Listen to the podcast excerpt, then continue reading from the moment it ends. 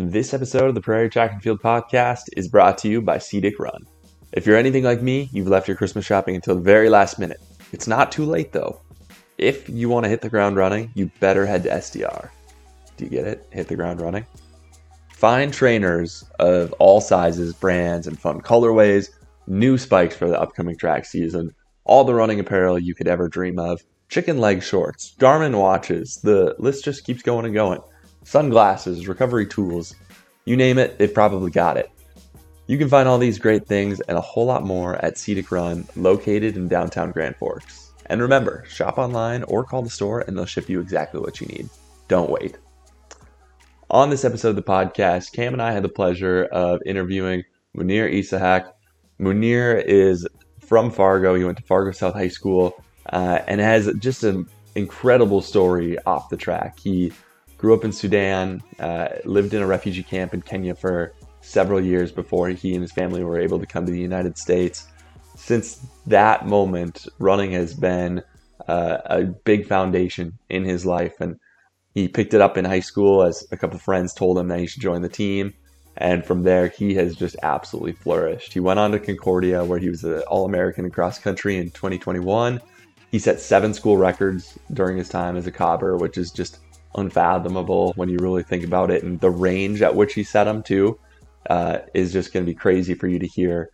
But the coolest part is, despite graduating in 2022, Munir has kept at it and he is still running, running for a, a, club in the upper Midwest called Lake Effect, which has some team members from Fargo and Duluth. And most recently, he raced at the USATF Club Cross Country Championships and took fifth place. And those Club Cross Championships have always been a pretty historical meet. There's been a lot of good runners individually and a lot of good teams like Tinman Elite who spiked up and taken the course. And so to do that is very, very impressive. And we were so excited to see that result for Munir. And he's been one we've honored on the podcast for a very, very long time. And it just made sense with such a great result to get him on the show finally. So we're super excited for that. As always, thank you so much for listening. Thank you for your social media interactions with us, for telling your friends about the podcast. We love what we do, and it's been another great year of getting the word about North Dakota track and field and cross country out there. So continue to support us in all those ways. If you want to support us in another way and you are still looking for some Christmas gifts, there is an announcement coming on merch very soon. Look at our social medias for that. We're really excited. So uh, I'll just leave that little teaser there. Uh, but enough about us. Let's dive into the latest episode of the Prairie Track and Field Podcast.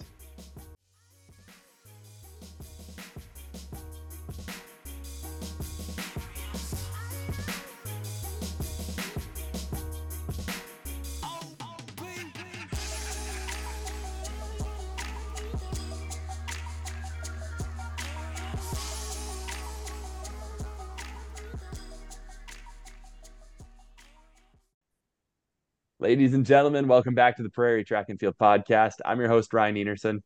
And I'm your other host, Cameron Rail. And we are super excited today because we are finally crossing a check mark next to Munir Isahak's name. Munir has been a guest that we've wanted on the show for so long, and we're finally making it happen.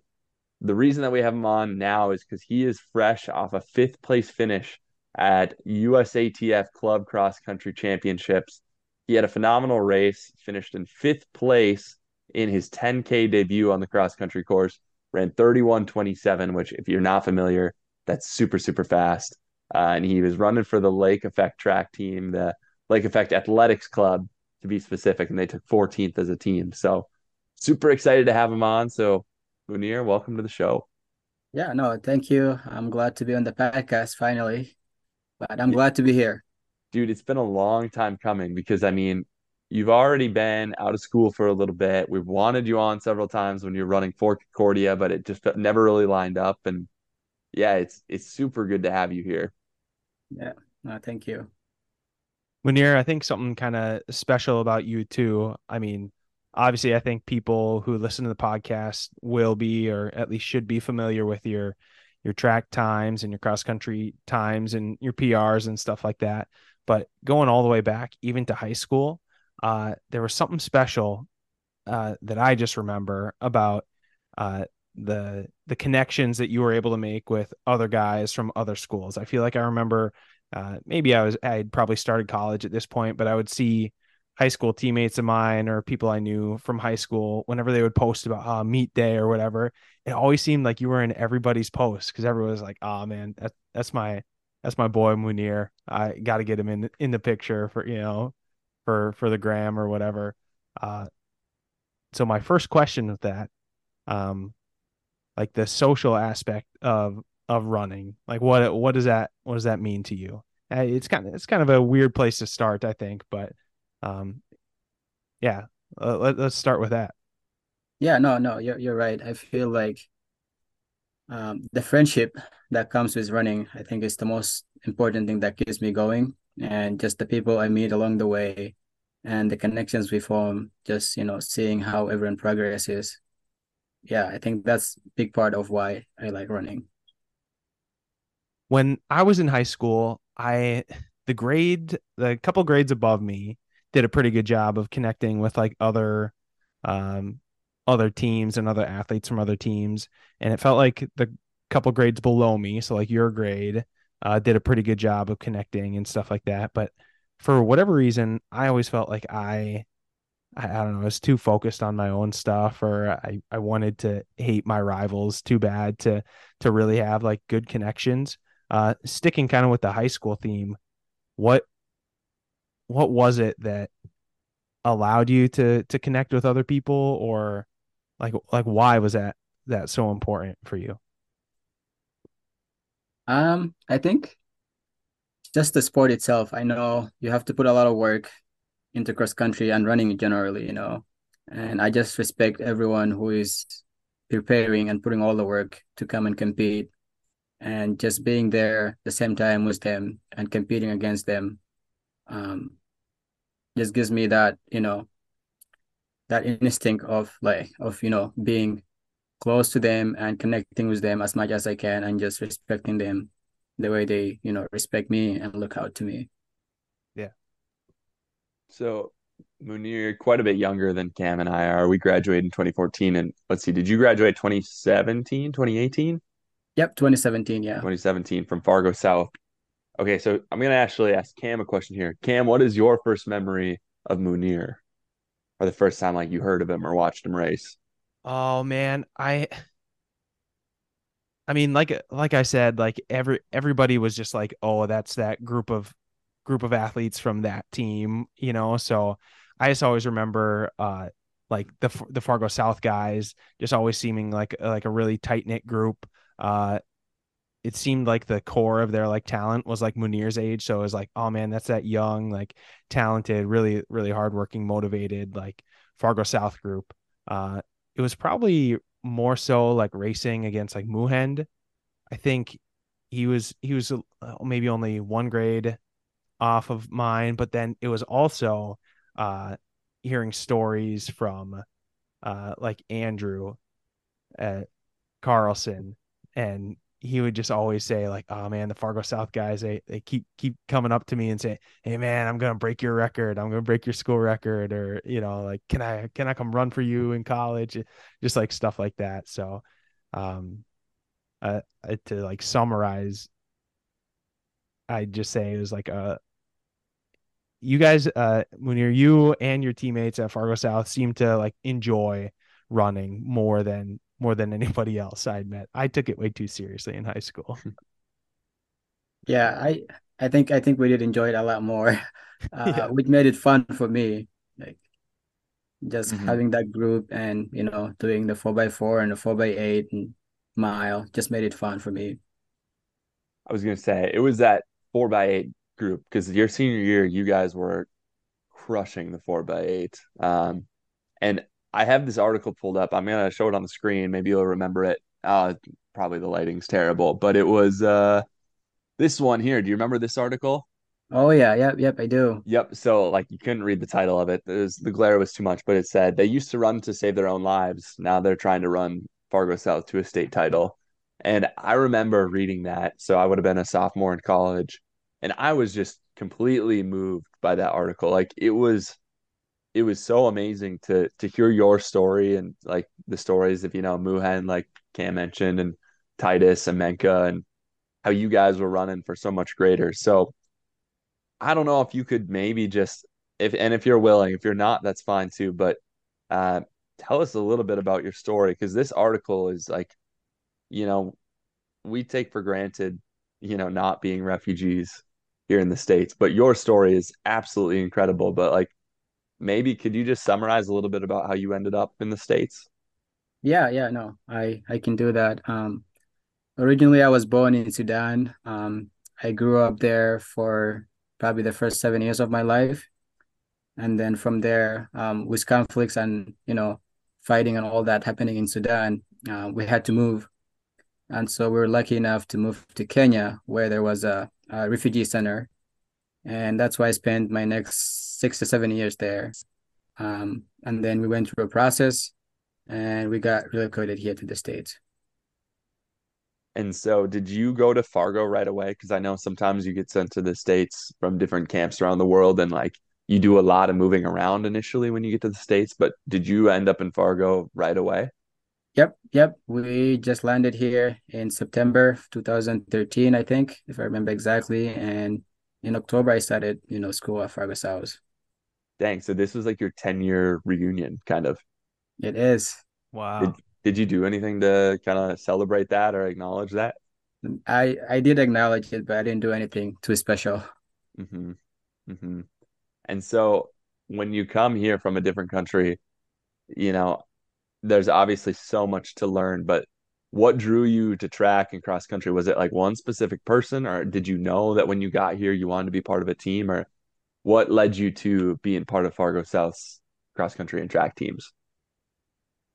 Um, I think um, Muhen, Mink, and Titus were probably my biggest influence. Um, they were on the soccer team, and that's why I started, you know, doing sports in high school. Uh, I did soccer for two years, and then they would do soccer in the spring, and then do, you know, cross country and track in the fall and spring. So I had to just, you know, do what they were doing um, I did soccer for two years, and then they, you know, convinced me to join the cross country team in the fall and try it out. And so I did try it out my sophomore or my junior year, and yeah, that's how I got into it, and it just took off from there. Did you have kind of any knowledge of training or what cross country or distance running was before you joined the team? No, not really. Um, everything I learned was from them and just by going to practice my first year. I had no knowledge or anything just by going there. So was it uh was it love at at first run with cross country or was it I mean we talked about the social aspect, you know, to start the podcast off, but uh was it mostly just the social aspect that kept you going at it right away? I think yeah, that's half of it, and the other half was just the running part. I think I enjoy. I fell in love with it right away. You know, yeah. me growing up playing soccer a lot. You know, running was kind of into me. You know, it's in my DNA somehow. Mm-hmm. Um, just getting that opportunity to run longer and faster, I think, made the process easy. Trans- transition from like soccer to cross country and running. And I'm sure at some point, you know, you you get convinced to go out to cross country and track by your friends and you know it's it's for the social aspect. But at what point did you realize hey i'm i'm pretty good at this?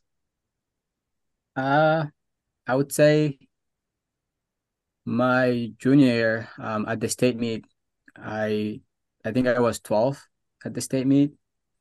Um yeah after that summer my coach sat down with me and talked to me about either doing soccer or cross country because i used to do soccer practice in the morning and then I would do cross country practice in the afternoon. And so I did that for a few weeks, and my body was just not having it. And so after that talk, um, I said, okay, I'll just focus on cross country. Then after that, my times kept improving. I feel like you you kind of hear that a lot. The the soccer connection for a lot of people is kind of their first introduction to to cross country and and you really start to see people kind of excel once they uh, drop drop soccer off. I I, I want to say like Aaron Aaron Teshik played soccer growing up. I know I played soccer in high school too.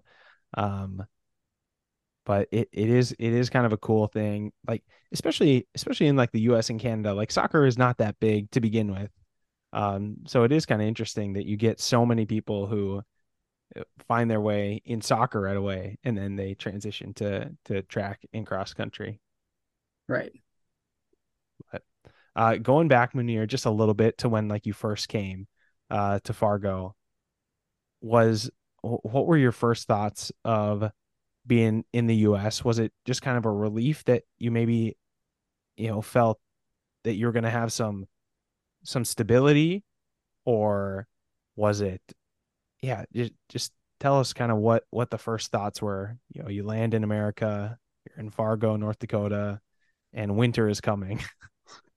right. Yeah. I mean, we are here just yeah. on time.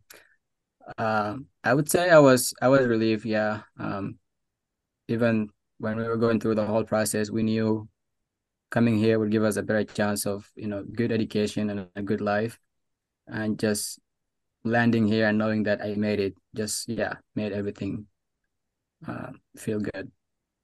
Yeah, I think uh, I think Ryan and I are both gonna kind of keep like asking questions about this as we go on because I, I just really think that people don't know or there it's it's hard for them to realize maybe how much uh how challenging it is to make that transition and how much work uh you had to do to like get to where you are. So uh and i don't i don't want to speak for you. Maybe maybe it was easy. Maybe you're just like the goat and it was like super easy for you but uh was like language barrier was like was that something did you have to learn english like stuff like that?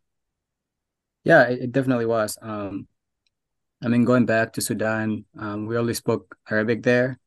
And once I moved to Kenya, I had to start learning, you know, English or Swahili, which is the main language in Kenya. And so I had to like drop Arabic, you know, for a while.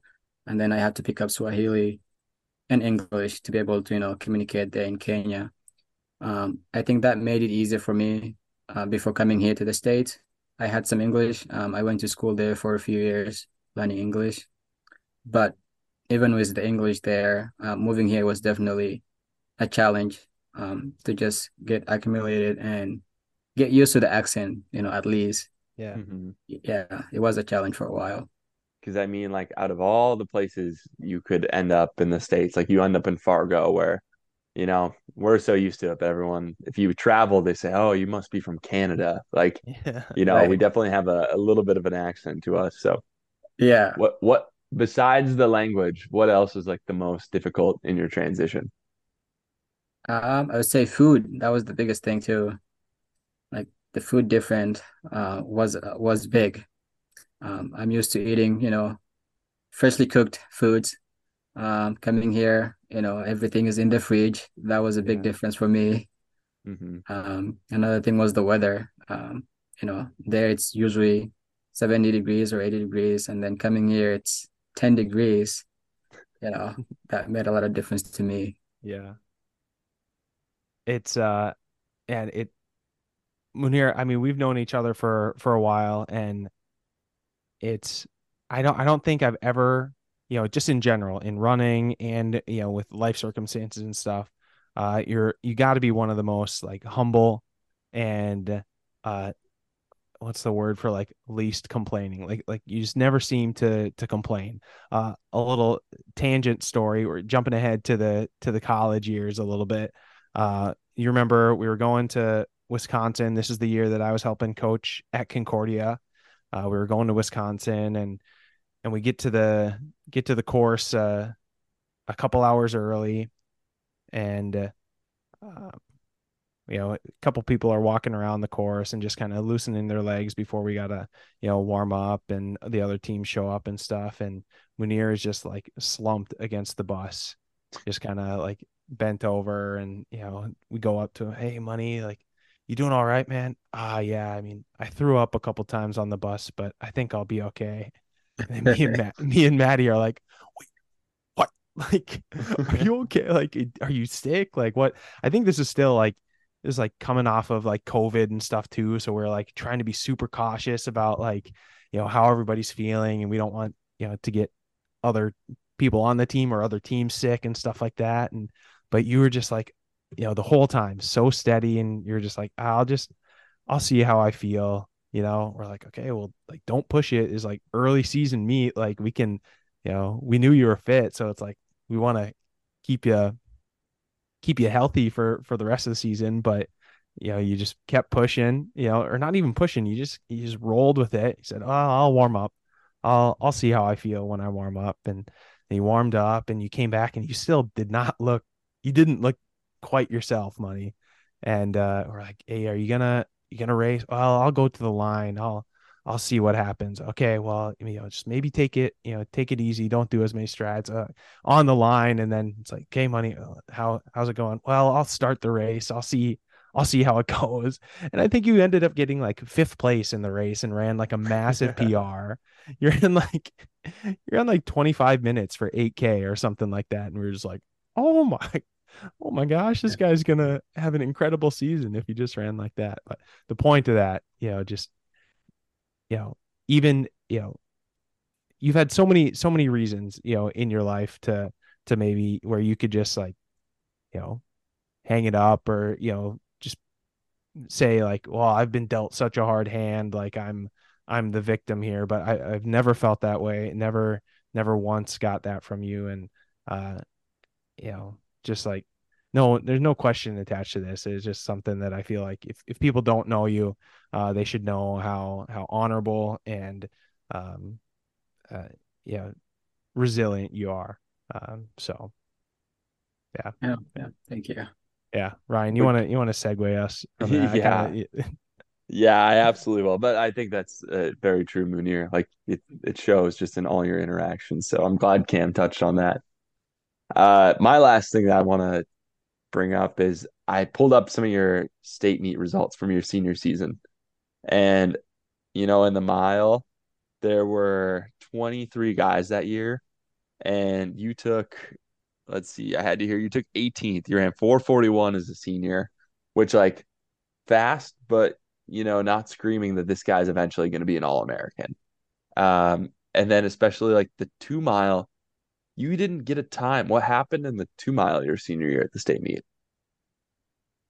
Yeah, um, I guess um, we were running the four by eight that first day, uh-huh. and I got tripped in the four by eight, and I pulled my quad muscle before the mile, and then I didn't even end up running the two mile. I think something was my leg happened during the four by eight. I think, but yeah, that's what happened at the state meet.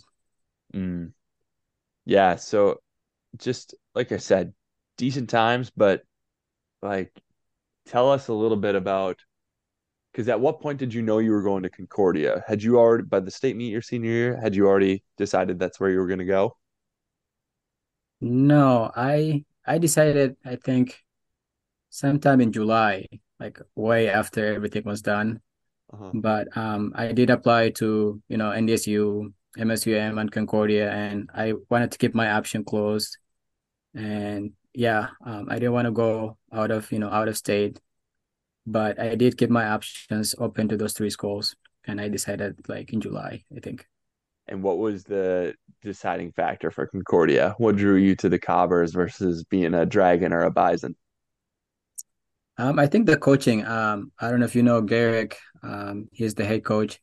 I used to see him at every meet. Like my senior year, he would show up at every meet, and he would say, "Good job, Munir." Um, he would always talk to me about the race and how it went and everything.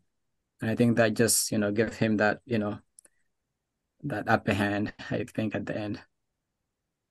Yeah, Garrick is, and Cam, you coached with him, so you could probably yeah. attest better. But like same way, like I've seen him all the time at so many meets over the years, and always has just the biggest smile on his face.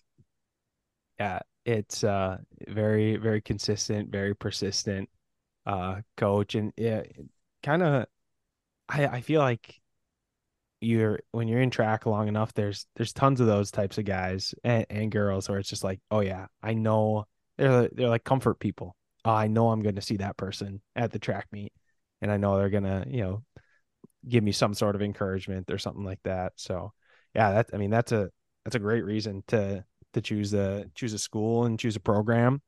Um, coming out of high school, Munir, and thinking about training in college and stuff. Um, 1500, 800. I know, like when you first started in college, that was kind of the focus. And, you know, if anybody doesn't know, spoilers, but, you know, by the end, it was more 5K, you know, 10K. Um, tell us just about how, like, throughout college, you you found your event. Um, yeah, I mean, I think 1500 and 800 is stuck out to me because of the 4x8 and the mile. You know, I used to do the 4x8, the 4x4 sometimes, and the mile. So, you know, everyone in high school is like, yeah, I have speed, you know, I'm an 800 runner. Yeah. But yeah. so my first year, you know, with Garrick, we we just decided we'll try out the 1500 and the 800. And yeah, we we did that for a year. And I started having issues with my leg my sophomore year. Um, took some downtime, then came back, uh, started doing 1500 training again. Um, and then we had coaching switch. Uh, we went from Garrick to Laura. I don't know if you know Laura. Yeah. Yeah. Um, with Laura was more of a 800, 1500 training. Um, so that just made it easy for me um, to keep going with that training.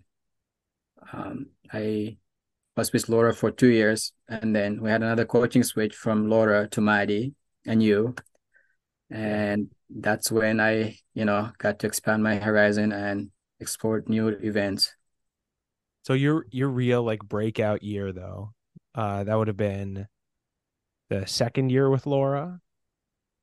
Yeah, I would think. Yep, yep. So, uh, man, I I don't have like the the results in front of me right here, but I mean, we saw. Just kind of walk us through that season. I'll I'll let you I'll let you tell the tell the highlights. Yeah, I mean, I don't remember the whole season, but um, the biggest things I can remember are um, me um, running the 1500 and the 800 at conference, um, ERing in both events, um, running 154, I think, in the final of the 800. And then I think I took fifth in the 1500. And then that indoor season, we ran um, a DMR record um, during the indoor season. Um, I was the anchor, so I ran the mile. And then that was also the first time I broke uh, 420 in the mile, like twice in that one season. Yeah, I think just at the time, like the talk on the on the NDSU team was like, you know, everybody knew who you were. We knew like we, we could see like that you had talent and and had the ability and and when you finally had that season of like sub 420 and uh, especially the double. I, I remember that sticking out to me really. Uh, that was like the major thing. It's like, oh, he ran this in the 800 and this in the 15, you know, and uh, MIAC is a pretty like short window of time that you have to run those races. I'm like, yeah. oh yeah, Munir is Munir is he's here, man. Like he he's found something and he is just like rolling now. So I I remember being super pumped uh to to see you finally have because you know all throughout college i felt like it was just building just like waiting for for those sorts of races to happen um and and i feel like you see that a lot with a lot of athletes you know you see them put in the work you see them you know train and and uh, you see their their commitment and their dedication, but the results don't always follow.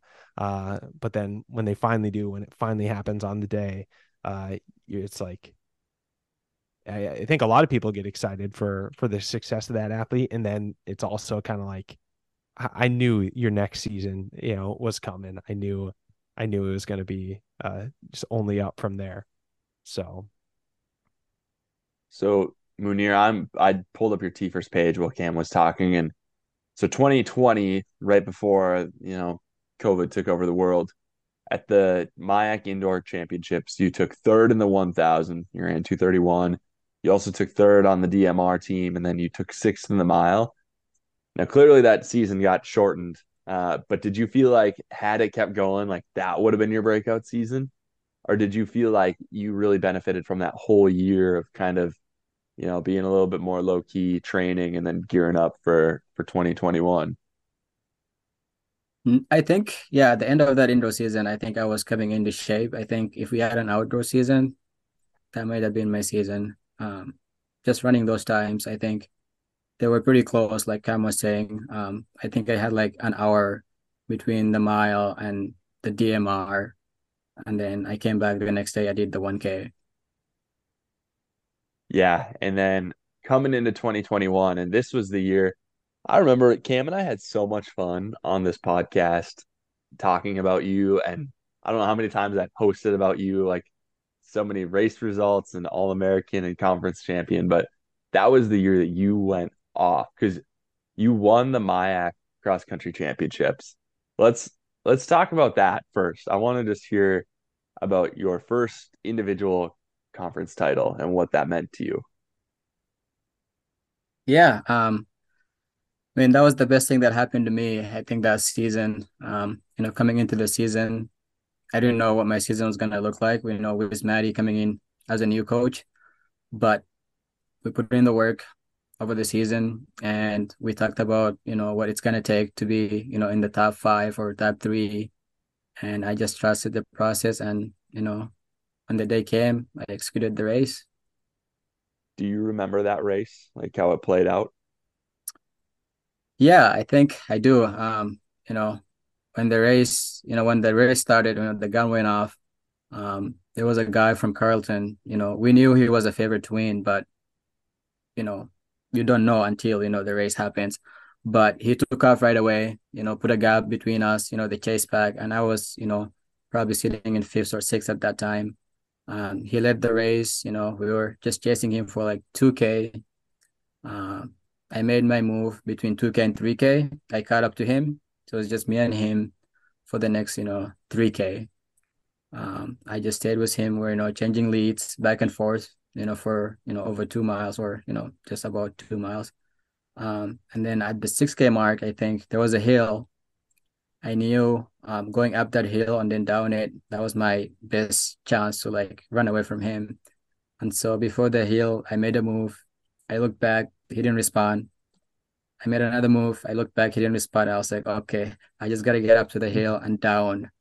And I did that. And then by the time I came out to the open, I looked back, I couldn't see him. I was like, okay, I just gotta push for a mile from here. And then yeah, I just I I couldn't even believe it. You know, I was coming through the Sackett field. I was looking back. I was like, oh no, the finish is right there and he's coming. But you know, I looked at the finish line and I just kept pushing up the hill and crossed the finish line. It's a little it's a little poetic. Your your biggest, you know, victory up to that point in your running career uh, but you were finished on a soccer field uh, where it all kind of started for you athletically. Oh, yeah. So kind of yeah. kind of cool. I uh and it, the way you t- tell that story, Munir, it's like it seems like you didn't feel like you had it, you know, had the win until you crossed the finish line. I remember being like, you know, from like 2K out, I was like, oh man, he just absolutely destroyed this guy. He's got it. Nobody's catching him it was uh man, it was it was incredible. Uh definitely, yeah, Ryan, thinking back to like that season, I think following you, Munir, that was like the highlight, one of the one of the major highlights of, of like following cross country that fall was uh every single race. It was like, oh, Munir PR, Munir PR, Munir, you know, top finish. Um so I want I want to, you know, hear it from you the rest of the season. So MIAC. So for for those who don't know D3, so MIAC is uh, the conference with all like the the Minnesota D3 schools. One of the best, I'd say, one of the best conferences in the nation. One of the most competitive conferences in the nation. Uh, most of the time has multiple team qualifiers for the national championships in cross country. Uh, so to win that really puts you kind of in in a category of one of the best runners, individual runners in the nation. Um, this year that that you won MIAC, there was a, a change in the regional alignment. Is that right? That was the first year. Yep. So this year, heading to regionals, it was basically the the MIAC schools, so all the Minnesota D3 schools, and the and the WIAC schools, all the Wisconsin D3 schools, which also happens to be one of the top co- conferences in the nation. Um, so basically, a clash of two states, uh, two two conferences that you know, regularly send, you know, multiple teams to the to the national meet. When I talked to you during the season, you always seemed like you kept your your expectations um reasonably. You know, and say, oh man, you know, money, I, I think you got a chance to to to qualify for nationals, you know, especially after that conference race. And you you would always say something like, Oh yeah, well, we'll see. You know, we'll, we'll just go out there and do it. Is that actually what was going on in your head? Or were were you just saying that just to not like get too excited? I mean, I I do I do set expectations that, you know, I was in my reach, you know. Um and with racing, you never know until you go out there and race. So yeah, I usually say we'll see, you know, depending on the day and the race. But I like to, you know, have goals that I can reach at any moment, but also set goals that are higher. Right. So so what what were the goals that you weren't saying to to myself or to the rest of the team going into the region meet? Um, I mean, I think everyone knew, you know, you and Maddie knew that I wanted to be all region. That was the goal that I said out loud. Um, and then making it to nationals. You know, that was the goal that I had in my mind, but we were not sure if it was going to happen or not. But I knew having a chance of being an all region meant I could have been, you know, a qualifier for the national meet.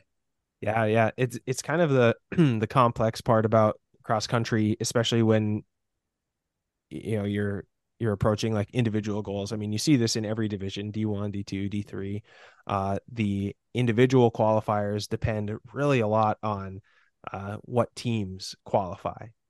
Um, so because of the strength of of the region that you guys were in, we knew that you know it could maybe be as low as maybe like 20th place or something could could be an individual uh qualifier for nationals but obviously you don't want to it's tough it is it is tough to like set goals because you don't want to like set your goal at like oh well I want to be I want to qualify for nationals by getting 20th and then some team some other team has like a bad race and then you you don't get in cuz they don't qualify or something like that so it's you know honestly your your mental approach to like setting goals for that race is probably like really really healthy cuz it it keeps very present the fact that you can only control what you can control and that's your race so um back to back to your race the region race uh, a little it, it the travel weekend was not as smooth as we wanted it to be.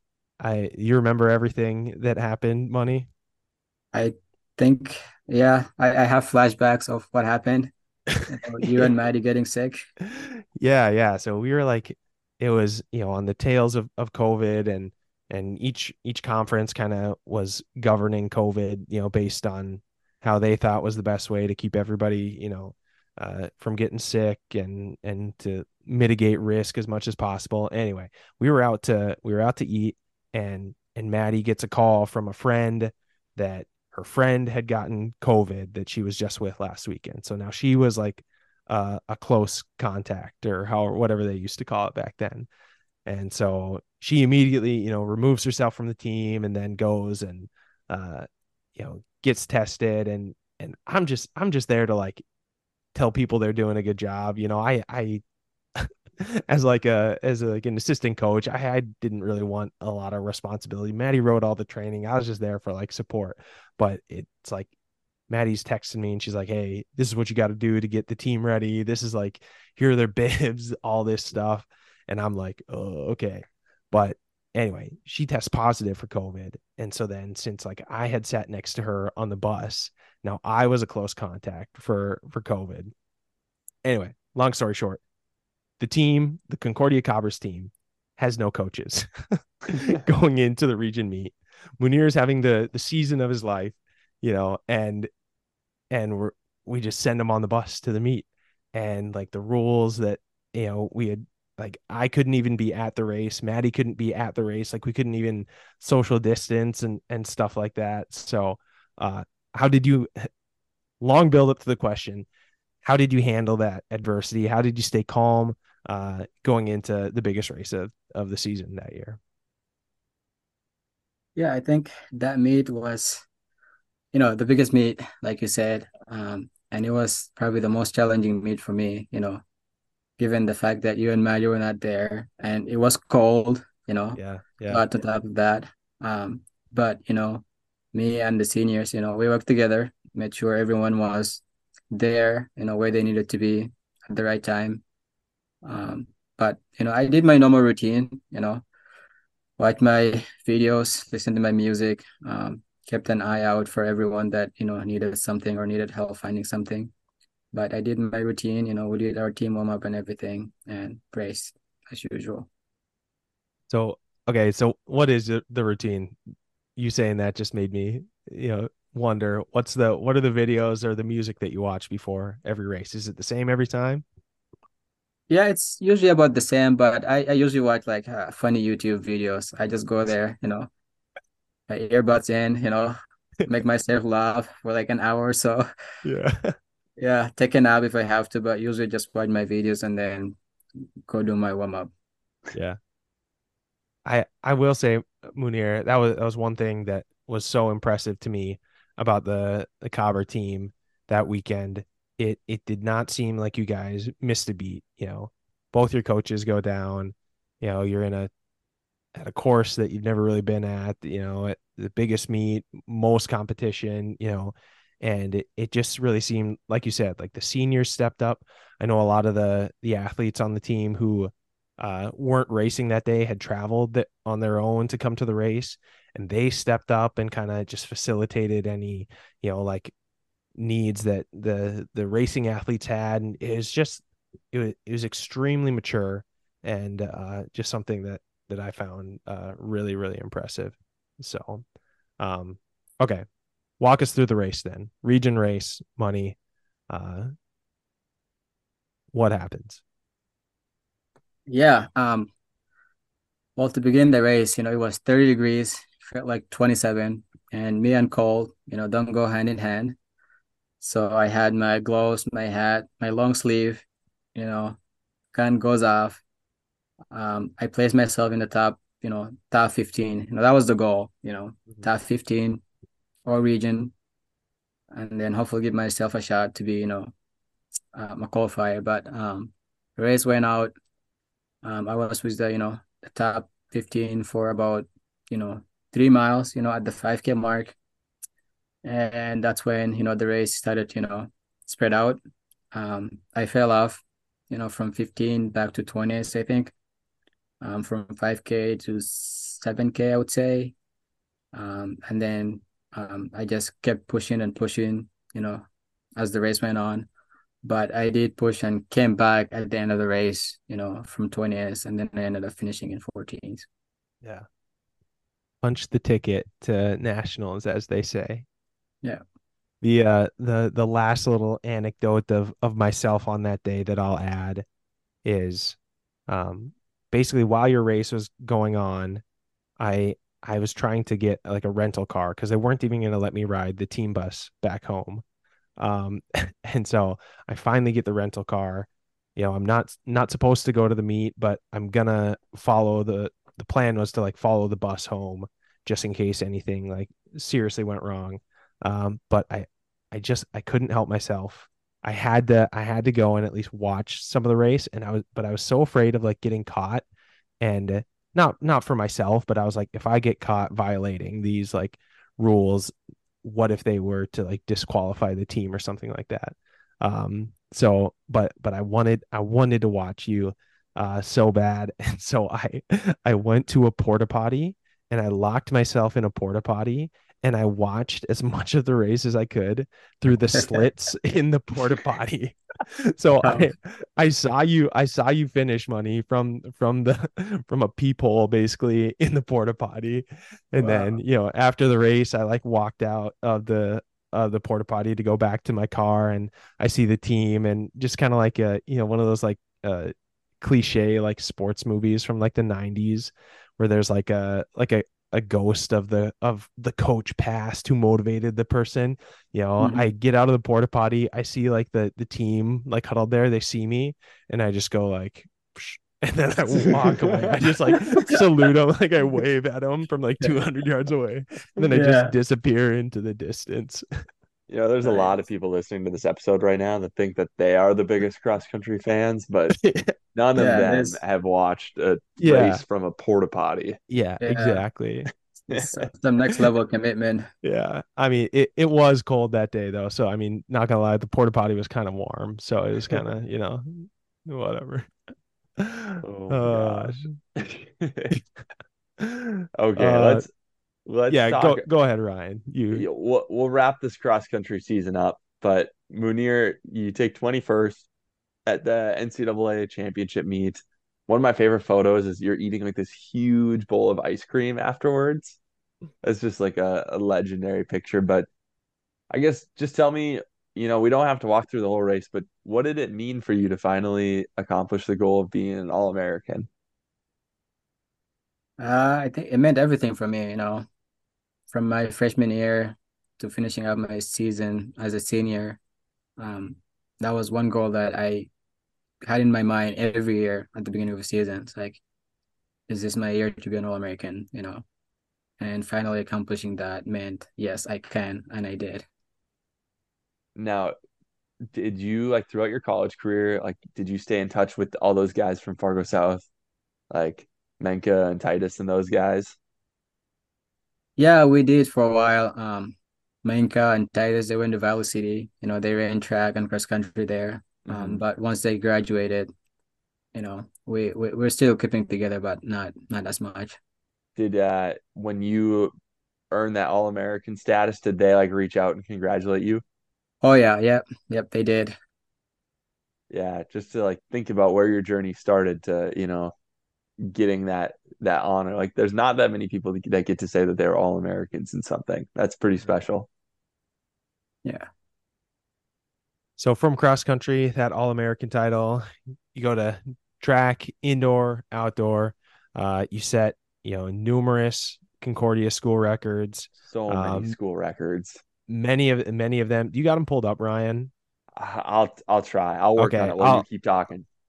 Uh, many of them, uh, formerly held by Tom Cedarquist, uh, your current teammate and founder of Lake Effect.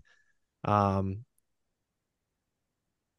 just briefly, uh, what did it mean to kind of, you know, really like write your name, really like st- just like burn your name, you know, just like dominate your name, uh, into into the record books, uh, at Concordia.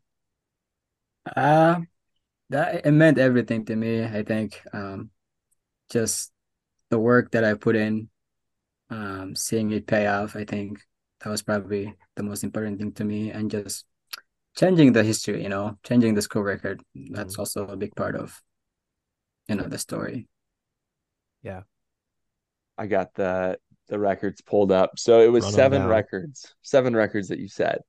So indoors, you said, or excuse, it might have been six records. Uh, so you had the indoor mile, indoor 3K, indoor 5K. You were on the indoor DMR team.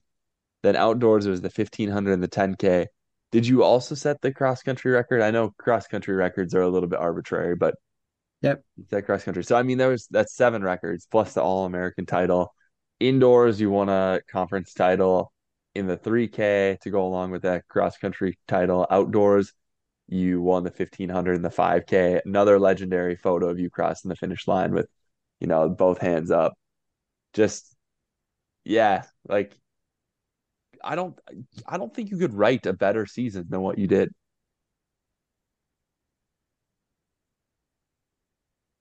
I guess not. I mean that that answers it right there. There's no no no better season. We've left uh, Munir speechless. Oh yeah, I mean, perfect season. Yeah. Uh okay, money of all. I mean, we'll transition to kind of your your current, you know, training and racing here in a little bit, but all those races, high school, college, um, a lot of winning, a lot of records and all that. Um, what what would you say is give us like your your top three most meaningful or favorite, you know, races, the the three races that that you think you'll remember the most, high school and college. Oh man. Uh, let's see. I'd probably say the 3K at the indoor conference. That would be one of them. Um, the All American race from cross country. Yeah. That would be another one. What would be my next one? EDC EDC four by eight. EDC, record? four by eight. Two years in a row. Yes. Yeah. That's gonna be yeah. We'll give you four. My third one. Yeah. I I always like asking that question because you know for me at at one point in my career some of some of my like top 5 most memorable races were just random races that I I felt I competed really well or I was really happy with how like I ran strategically like they weren't even like PRs or like big you know wins but they were more like wow the the circumstance around you know what I accomplished here you know makes what I was able to accomplish you know more more meaningful or whatever so uh it, it it's always interesting to to hear you know a lot of times I'd say you know some people's most memorable races aren't even ones that they've they've won or PR'd in so um yeah Yeah. Um I guess I chose those three, you know, starting with the 3000. Um, I think for me that was one memorable because I took second in the 5K the day before, and that kind of fueled me up for this race. Um, yeah you know, Maddie and I talked about the 5K and what it was going to take to win it, but I made a mistake and I lost the race. And as soon as I finished the race, she came up to me. I was like, I'm winning the 3K tomorrow. yeah And that's all I said. And that's what I did. yeah Yeah. Yeah You called your great. shot. Mm. I remember watching your last race. I had the live stream pulled up. We were really hoping that you were going to qualify for outdoor nationals. And it was a, a tough night on the UW, was it La Crosse that you ran at? Yep. Yeah, and like that was just a wild race. Like people were dropping out left and right, and the whole time it's like, where's Munir? Like we want him to make it. And and unfortunately you didn't. And you could have hung your hat on like the most illustrious career ever at Concordia. Like that could have been the end of the story. But what's so cool and that we're seeing more and more from some North Dakota athletes is you've chosen to keep going and to keep training. And you've been part of Team Lake Effect. We'll talk about that here in a moment. But did you know that you were going to keep training post collegiately? Was that something that was decided after that last race, or what were your kind of goals and aspirations for running after you graduated? Uh, yeah, I, I knew I was gonna run after college, you know, I was having some goals in my in my head, you know, in the back of my head, but um, you know, Lake Effect was um established uh, in 2021 and Tommy's been talking to me about joining the Lake Effect team even before I graduated. And so I had that in the back of my mind, but um, I knew I was gonna compete after. Is it you think it's mostly just like a desire to uh like reach your your full potential uh is it just like like we've been talking about kind of the whole time is it is it more so just like the community that you feel in running what do you think is the driving force behind uh Uh, The- yeah, the community yeah. is definitely uh, a part of it. Uh, and just reading my limit, I think that's another thing. I, I wanted to see how far I can go and how fast I can run, you know, when all is said and done. Um, yeah, that's why I'm running still. hmm What was the first race you did in the Lake Effect jersey for the team? First race that I did was uh Turkey Trot in 2022, I think. hmm Yep, That's downtown. awesome. Mhm. Just turkey trot debut. Yes. Did you win? Yes. And- so and you when were- you're two two time two time turkey trot champion or have you have you won that race more than this year and last year Yep, Just twice, you know, defended my title from last year. all right we got it. you got to keep the streak going so We'll try. so Yeah. prior to Club Cross this past weekend, what was the biggest race you'd competed in for Team Lake Effect? The biggest race would be um, the Minnesota State Championship.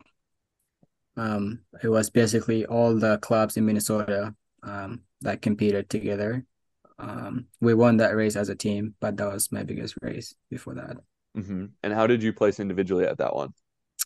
I was fourth, I want to say. Yeah, I think I was fourth. Okay. Okay. And that was, let's see, was that just last month? Was that November or was that even earlier? Yep, it was November 5th.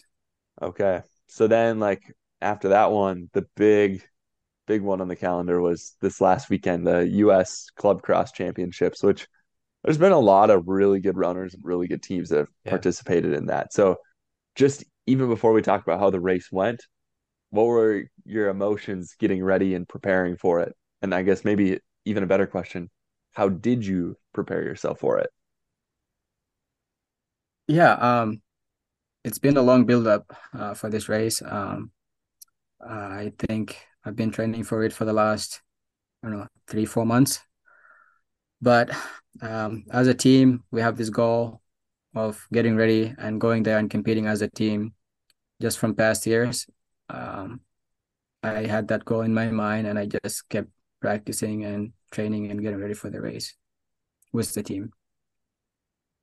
Yeah, that that the club club cross is is really cool. I mean, uh, I know like Tinman has gone, you know, quite a few years ago they've gone and and competed, and then like this year, I know like Minnesota Distance Elite was there. Uh, was was like Joe was Joe Minor Williams at the Yep. race, Yeah. and then like Murga Gameda, you know, both both Summit League runners were there racing. Um, so it, it really is kind of a cool mix of like guys who are who are doing it professionally uh in some manner and then a lot of other you know athletes like like yourself or you know Ryan you know like the the guys who who have jobs and and they're just like training just trying to find like their limit uh it's always always a race that I've wanted to uh to to make my way to so maybe maybe I'll get fit enough maybe I can make the roster for Lake Effect next year Yes. Let's go. Yeah, we'll see. We'll see. Is So uh go ahead, Ryan. No, no, no, no. I want to hear yours, Cam. All right. Well, I was I was just gonna say like right now, money, it seems like you know, you have kind of your schedule is falling kind of the same as you would see, you know, uh, a collegiate schedule. You know, you're you're still running cross country races. Uh are you gonna go to the track now indoor season and then shoot for some track outdoor stuff? Are you gonna do most of your racing on the roads? Uh, are we are we going the marathon trajectory? Where where are the goals kind of uh, with the we'll we'll call it the professional career? Um, I definitely will do some track races, but um, I'm still deciding um, if I should race um, the next USATF cross country championship. Uh, that's Oh, in yeah. January. Yeah, So yeah, I'm still deciding if I should do that or just get ready for indoor track. Purely as a fan, I think you should do it.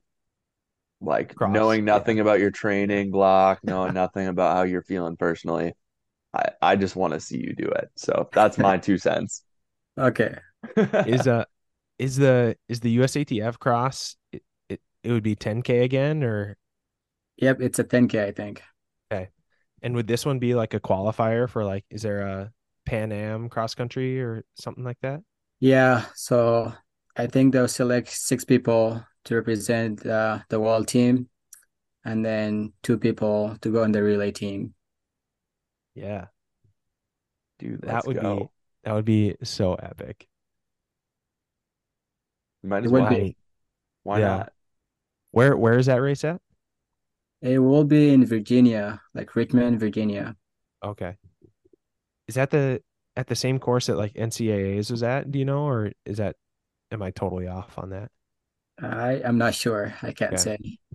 I, th- I think it might be different, but Either way, yeah, it doesn't. You know, it doesn't matter what course it's on. You know, you just go and beat people, right? Money. Yeah, um, that's what we do, right? for sure. I do want to hear a little bit about so Club Cross, like fifth place is no joke. Like, can you just recap that race a little bit for us and tell us how it went? Yeah, um, just a highlight of the race, I guess. You know, it was 70 degrees, hot and humid, but um, going into the race, uh, we had a plan of going out slow, you know, at least through the 5K mark, and then pushing up from there. Um, I did exactly that. Um, I went out pretty slow. I think I was in 46 or 45th place through the K. Um, I I made small moves as the race went on, but I didn't really make a big move until 5K. Um, I just kept pushing and picking up people as the race went on, and then from 8K to 10K was just it was a solo race from there. Was you know the top five were you know all spread out, you know, and then the chase pack was probably 10 to 15 seconds behind. Mhm. Yeah, did you like could you have asked for much more like in your club cross debut or how did you like if you had to grade it like A, B, C, D, where would you put that race? It was probably A, I would say. Um, my toughest race to this day, I would say. Um, it's my first 10K, and I i've never heard that bad before. Uh, those last two Ks, I was I was somewhere, you know. Uh, but I knew I had to just push to the finish. Um, and I didn't even know I was in fifth place because you know it was a four four loop, you know, course. So we were lapping people. I didn't even know exactly what place I was, but I was Yeah. like, I just gotta push. Yeah. I Mhm. I was hurting really bad. Um, you know, every time I push myself to that next limit, I usually like puke or throw up after race, and that's exactly what I did. As soon as I crossed the line, I was looking for the garbage can. I was like, where is it? But that was probably an A grade for me. yeah. Yeah. Oh, Man, that's awesome. Okay, I have uh I have one question kind of just about lake effect and then I have some other uh kind of last random things that I just want to touch on. So, uh so my lake effect question. So you're you're still here in Fargo. Uh you're helping out with the Cobber, you know, track and cross country team. Uh you know, training with them and and coaching and and working. Uh but you represent Lake Effect, which is you know Tom Cedarquist. We mentioned him a couple times. Uh, based like in Duluth, are the members on the team kind of spread out across Minnesota and the region? Uh, is there any sort of like cohesive training that you guys are doing together, or is it all kind of individual training and then you guys just link up for for race day? Um, yeah, it's kind of weird, but uh, most of the members are down in Duluth. Um, there is five members down here in Fargo, um, including me. But um, even as a team, we're all training for different events. Mhm. Most, you know, most time, uh, most people are training for marathons or have marathons, and then I'm here training for, you know, 10Ks and 5Ks. Mhm. Yeah, But yeah, we do meet up um, when workouts link, you know, or work out together. Um, long runs, um, we do those together. Um, we also do have a, a camp in the summer where we train together for like a week. Oh, cool. Yeah. Did you say there's five of you guys here in town? Yep. Who? You and who else? Me, Eric, Caleb, um, John, and Leo. I don't know if you would know. You met John before, right? John. Jonathan, Yeah, maybe. Maybe. Yeah, but um, five of us. Leo, you know Leo. Yeah, yeah, You you know Eric. yep. um, you know me, and then Caleb just moved here from Canada, and then John moved here from Boston. Okay, Yeah. cool. Oh, that's a good good crew. All right, I gotta get fit now. Co- Comeback season. Yes. Hey man, I ran I ran two miles today on the treadmill at I don't know. It was under 10 minute pace. We'll just say that. So, I mean, the comeback is strong right now. Let's go. Nice. And you didn't stop? Uh, I stopped one time for like uh, a minute, but yesterday I ran like a mile and a half straight, which is like my longest continuous run in a while. And then today was like a mile and a quarter straight without stopping. Let's And like a month ago, it was probably like I could only make it a quarter mile or a half mile, maybe. So, yeah. So slow, slow, but you know, we're getting there. Right. Let's go. That's awesome. winter winter base season. So, yep. Okay, Munir. My uh, my my final. Maybe Ryan has a couple more questions, but uh, my final kind of questions. I'm I'm here on the Concordia page. uh, in your bio. Uh, it just kind of lists some of the things that you enjoy. Um, it says that you enjoy video games and WWE. So what what is your favorite video game? And then just tell us why we should start watching WWE. yeah, I'm I'm a big fan of WWE. Um, every Monday at seven. Yeah. Amazing. Yeah. Um, my favorite game is FIFA. I don't know if you play that, but Oh yeah. I, I Mhm. love FIFA. Um, um, and WWE is just it's just a fun. It's fun thing that I I watch on my downtime, but I also just follow the stories. You know, they're they're, they're entertaining stories. Yeah. Yeah. Okay, so what's the go uh, go ahead, Ryan. I was gonna say, like, what was your first experience with WWE? Because I'm just imagining this kid that's been in a refugee camp, you know, for seven years, coming to the States, and just like you turn on the TV, and it's just like the most absurd, like pro wrestling. But do you remember the first time you like got hooked? Uh, not really. Probably at my friend's house, I think, you know. Um, Uh-huh. I can't remember who it was exactly, but um, in high school, one of my friends, you know, we went to their house to hang out, and he probably just turned on the TV, and it's like, oh, we watch this every Monday and Friday or something like that. It's like, what is it? It's like, oh, you just watch. Yeah. that day, you know, it's like, how are they doing this? You know, but It- yeah, it's just fell in love with it. It is it is pretty impressive. You know, I feel like it's easy for people to give WWE a hard time, but those guys are athletes. Those guys and girls are athletes and like the the acrobatics and like some of the hits that they take, like it's uh it's something else. Who's like your favorite who's your favorite WWE wrestler? Um, right now it's uh, Roman Reigns. Okay, Yeah. nice. Maybe I'll have to get into it. You've maybe you've convinced me. I don't know if my wife would be too. Yeah, she's probably not. She wouldn't be super into that, you know. But uh, just what I need, another sport to follow, right? Yeah. Who do you play? Who do you play as on FIFA? Is there like a go-to team that you you use every time? My go-to team is probably um, PSG. Yeah. Yeah, that's my go-to team. Were you uh were you upset when Messi moved to uh, Miami? I I was, but it was a good move for him, you know, at the end of the day. Yeah. Nice. All right, those are the uh Oh, no, sorry, one more. Uh, it says your favorite food is buffalo chicken mac and cheese. Is that still true? It is. Oh, yes. And you gotta go to Noodles and Company. Yeah. I I love mac and cheese so much, Munir.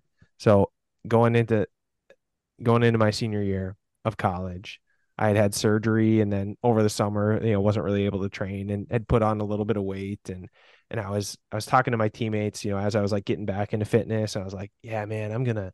I, I was just feeling really confident one day. I was like, I'm gonna break 410 in the mile this year. Yeah, I'm gonna do it. Just watch. And they're like, all right, Cam, but you gotta not looking like that, you're not gonna break 410 in the mile. And so they were like, listen, you have to stop eating mac and cheese until you break 410 in the mile. No mac and cheese. And so I swore off mac and cheese until I broke 410 in the mile. Sadly, I did not ever break 410 in the mile. Um, but I'm I'm now eating mac and cheese again because I just couldn't resist. So uh, You And broke your promise. yeah, it almost worked. It almost worked, but uh, Now you gotta stay away from mac and cheese until you can run two miles without stopping. oh, okay. All right, I'll do that tomorrow. Watch. Anything for the mac and cheese. Yeah, yeah, you know it. Oh gosh. Munir, the last thing that I have is it's not really a question, but we didn't even talk about how you won the Fargo 10K this last spring. Oh, yeah. That's awesome. It was. It was awesome. Um, uh, was a busy day. I I knew I was just gonna do it for fun, but um, I showed up to the line, and then you know, alongside me came uh, what's his name, Tyson, Mhm. you know, from NDSU, and he was like, "Let's just run this together." It's like, okay.